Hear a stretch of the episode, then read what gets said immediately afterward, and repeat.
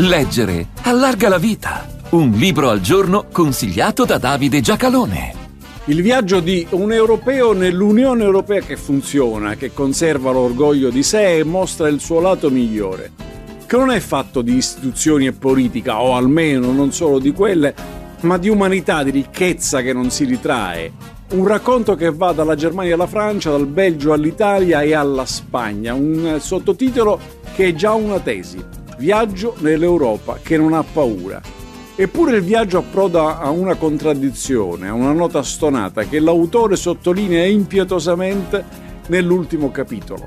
Mario Marazziti, La grande occasione, pubblicato da PM nel 2023. Marazziti è giornalista, scrittore ed è stato parlamentare, eletto nelle liste di scelta civica, la formazione che faceva capo a Mario Monti. Siamo tutti ucraini, esordisce nell'ultimo e più duro capitolo.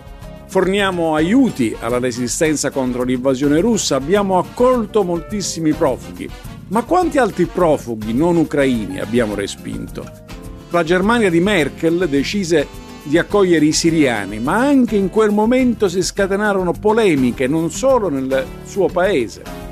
In un'Europa che vive la sua più intensa stagione di denatalità, Sembra che nessuno voglia occuparsi delle ricadute civili e politiche, ma anche di quelle economiche, delle tante campagne contro l'immigrazione, campagne che non tengono conto della realtà e dei contributi produttivi, campagne che sollecitano l'opposto di quel sottotitolo che abbiamo prima ricordato, la paura.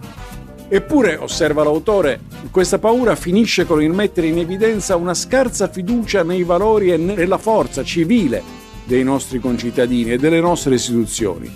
Paventare cose impossibili come la sostituzione etnica. Ospitiamo fra l'altro assai meno profughi in rapporto agli abitanti rispetto ad altre aree del mondo. Ed evocando una sopraffazione che nel momento stesso in cui la si tira in ballo dimostra il considerarsi deboli in baria della sorte, incapaci di far valere la nostra forza. E lo si fa quasi cancellando il problema più grosso, oramai sottolineato con forza da tutti i nostri sistemi produttivi. La scarsità di manodopera ci impoverisce.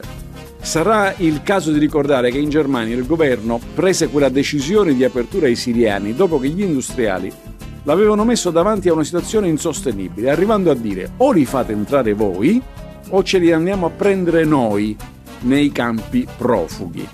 Tutto questo solleciterebbe una maggiore considerazione non solo dell'aspetto umano e sentimentale, ma anche dell'aspetto pratico e produttivo. Mario Marazziti, La grande occasione, buone pagine a tutti.